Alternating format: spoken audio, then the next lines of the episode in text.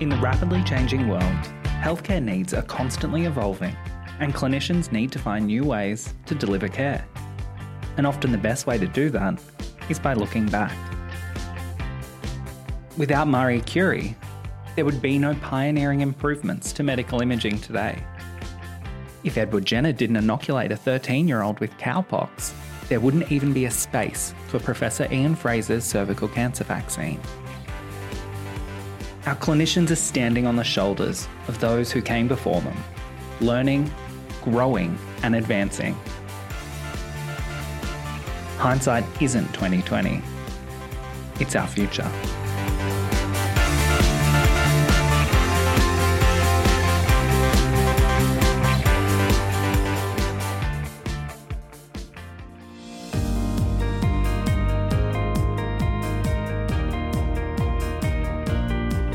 Heart of the Clinical Excellence Showcase event is highlighting excellence and supporting the scale and spread of these models.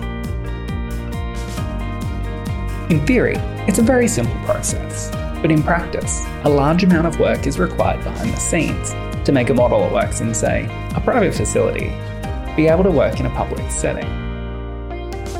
The annual Where Are They Now sessions celebrate these successes bringing back the models that have grown or spread since their last appearance at the event. In 2018, Children's Health Queensland Stephen Stathis joined us to share the evolution as they established their statewide gender clinic. This year, he was joined by the statewide clinic coordinator, Olivia Donaghy, to share how the service has grown to meet the needs and capacity of this highly vulnerable population across Queensland.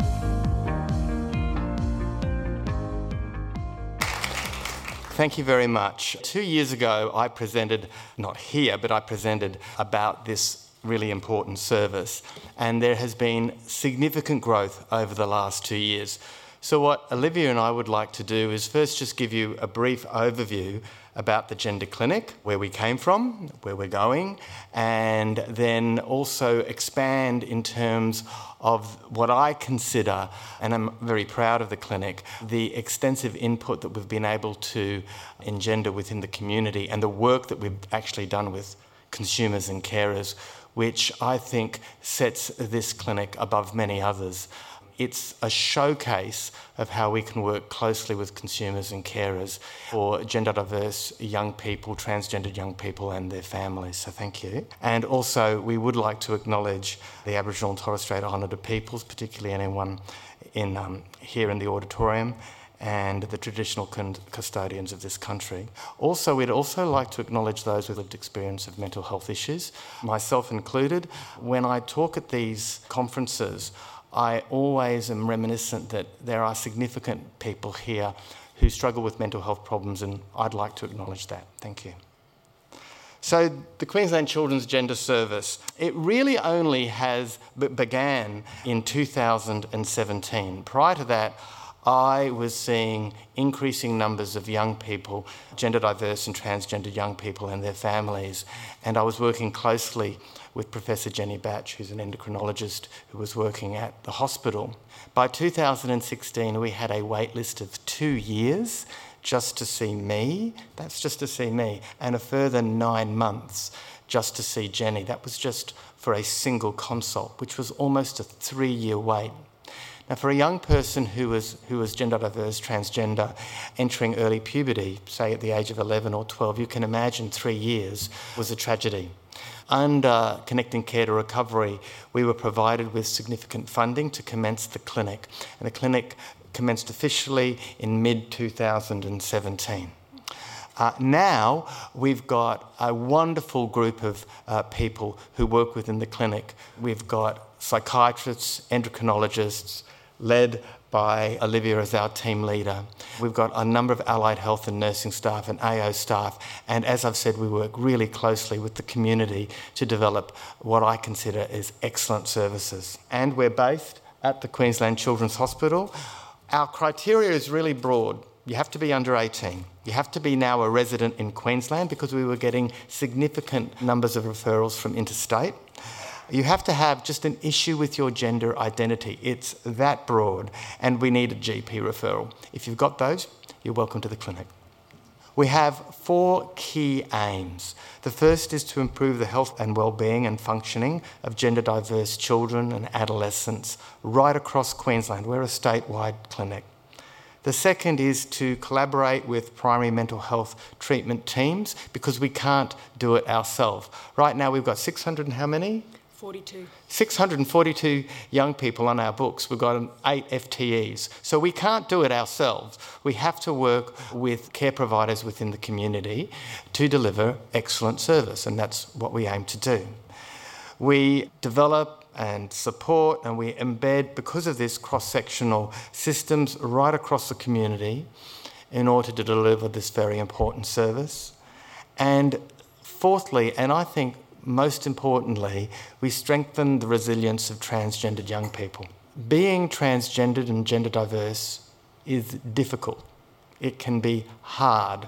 You have to be driven to do this. It's not something that you just test out for a week or a two or a month. And it's not just the resilience of the young people, it's actually the resilience of the families as well.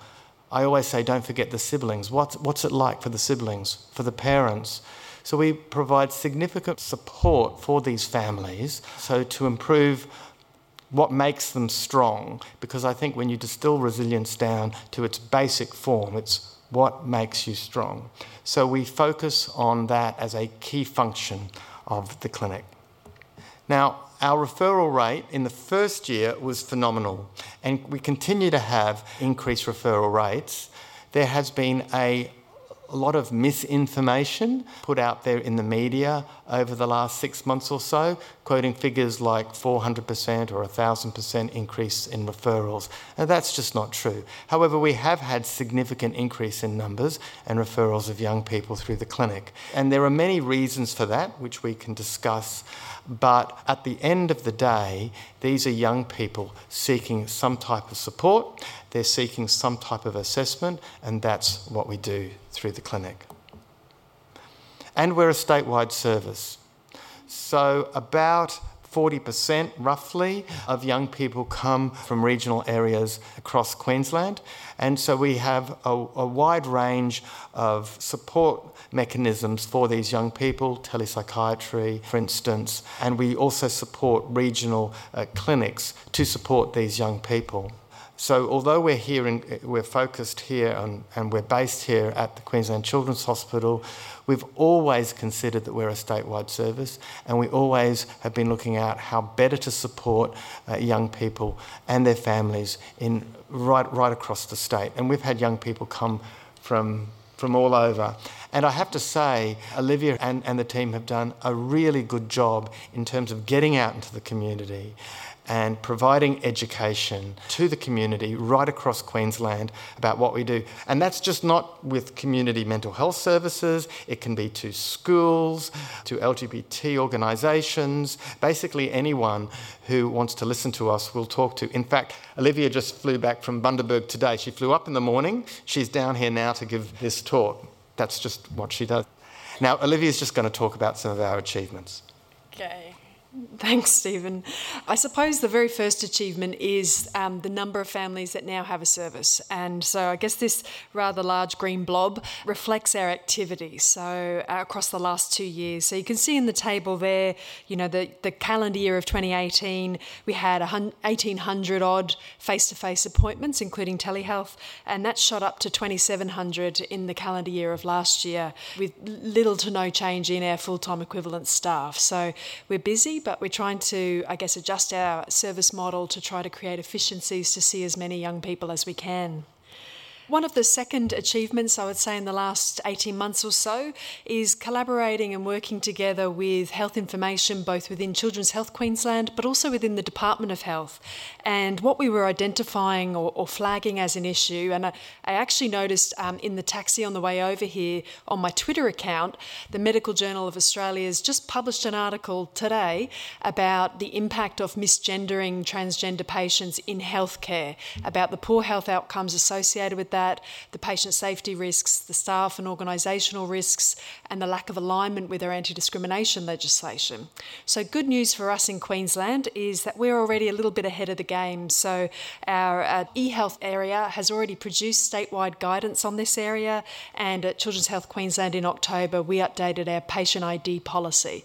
So, I won't go through a procedure with you, but the long and the short of it is that if a transgender person comes into Children's Health Queensland and says, My name's Olivia, my pronouns are she and her, our administration and clinical staff are able to say, Would you like me to change your details on our database to support the correct gendering of you whilst you're here with us today? Which is a really important procedural step.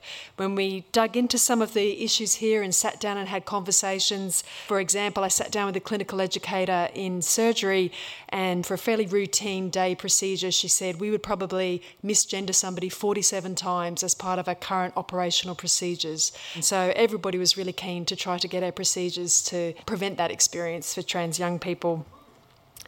Another one of our achievements was working together with the Creative Social and Digital Media team, which is part of Queensland Health Strategic Communications Branch. I did have to check with them the wording of that because it's a bit of a mouthful. Um, but they're a great team and they've been doing a really proactive health education series called Amazing Bodies. If you've not checked it out, I'd recommend you go and have a look. I learned a lot about your guts. That was my favourite, the gut biome stuff.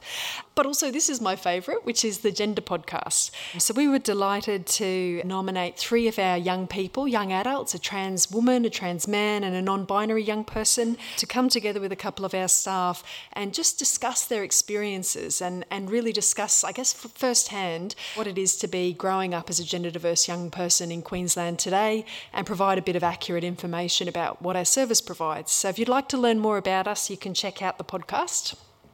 We've been doing our best to make time for research and presenting at conferences to try to share the experience that we're all we're all gaining specialist experience now in seeing this many hundreds of young people. So there was five presentations from our clinic at the National Conference on Transgender Health. We've also spoken at a few other conferences around the traps. We had an exercise physiologist do a project, so there was our clinical staff noticed that a number of the trans male young people coming to see us, when they initially came, 65% of them, their BMIs were already in the overweight or obese range. And we proposed a project and did some pre and post evaluation of that to see whether or not we could improve their physical activity levels overall and their fitness to some extent. So, without going into lots of details about it, but young people experiencing gender dysphoria struggle with their bodies. So, the idea of putting on their gym gear and going out and getting active is the last thing they want to And so they have very low levels of physical activity and then the associated health issues with that. So our exercise physiologists introduced an intervention which increased their structured physical activity.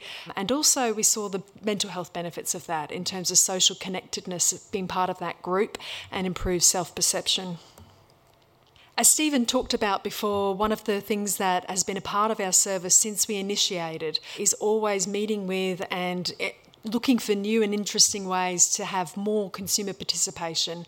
And when I say consumer, I'm talking about the young people, also their parents, and also the broader transgender community. And we were afforded an opportunity to do that with a partnership with another program called EdLinQ, which enabled us to produce these three staff training videos, which are on our website if you'd like to use them in any in services in your own work units, and also a couple of social stories or zines, which are specifically for young people on the autism spectrum as we talked about in terms of education, so again through partnerships, which is always a good way to do things when you've got limited resources, is to partner with others. And it's certainly been successful for us in the last year or so. We've been able to, through a partnership with EdLinQ, deliver 16 workshops across the state. And that was attended by mental health clinicians, both in child and youth mental health, but in private practice, some GPs and paediatricians, lots of school based youth health nurses, and a lot of school and education staff. We also partnered with the Queensland Human Rights Commission and did some activities last year as part of Wear It Purple Week, some community education and information sessions, and partnering with local NGO services like Open Doors Youth Service to do parent education. We're offering a workshop at the end of March. If you're interested in a two day workshop on improving mental health practice with LGBT youth, that'll be at the hospital. That's all we have. That's just a um, picture of our banner, which was the first time that Children's Health Queensland had a banner in the Brisbane Pride March. And a number of our families and their children and their siblings came along to march behind the Children's Health Queensland banner as part of Pride last year. That's all. Thanks very much. Thank you very much, Stephen and Olivia. Now, has anyone got any questions for Stephen and Olivia? I've got one. Um, what do you do when these young people turn 18? What are the pathways after that? So there is an adult gender service at the RBWH, but what we're actually doing is transitioning them to, I guess, local care options, so GPs where possible or sexual health physicians. I guess one of our aims is that by the time they are transitioning out of our care, they're no longer needing a specialist service, that uh, things are running a little smoother for them. That's it. Ladies and gentlemen, please thank Stephen and Olivia. As always, thank you for listening to our podcast and taking the time to learn about the wonderful work of Queensland's frontline clinicians. To continue the conversation, head on over to Facebook and let us know of any pockets of excellence you think deserve to be showcased. This podcast is proudly brought to you by Clinical Excellence Queensland.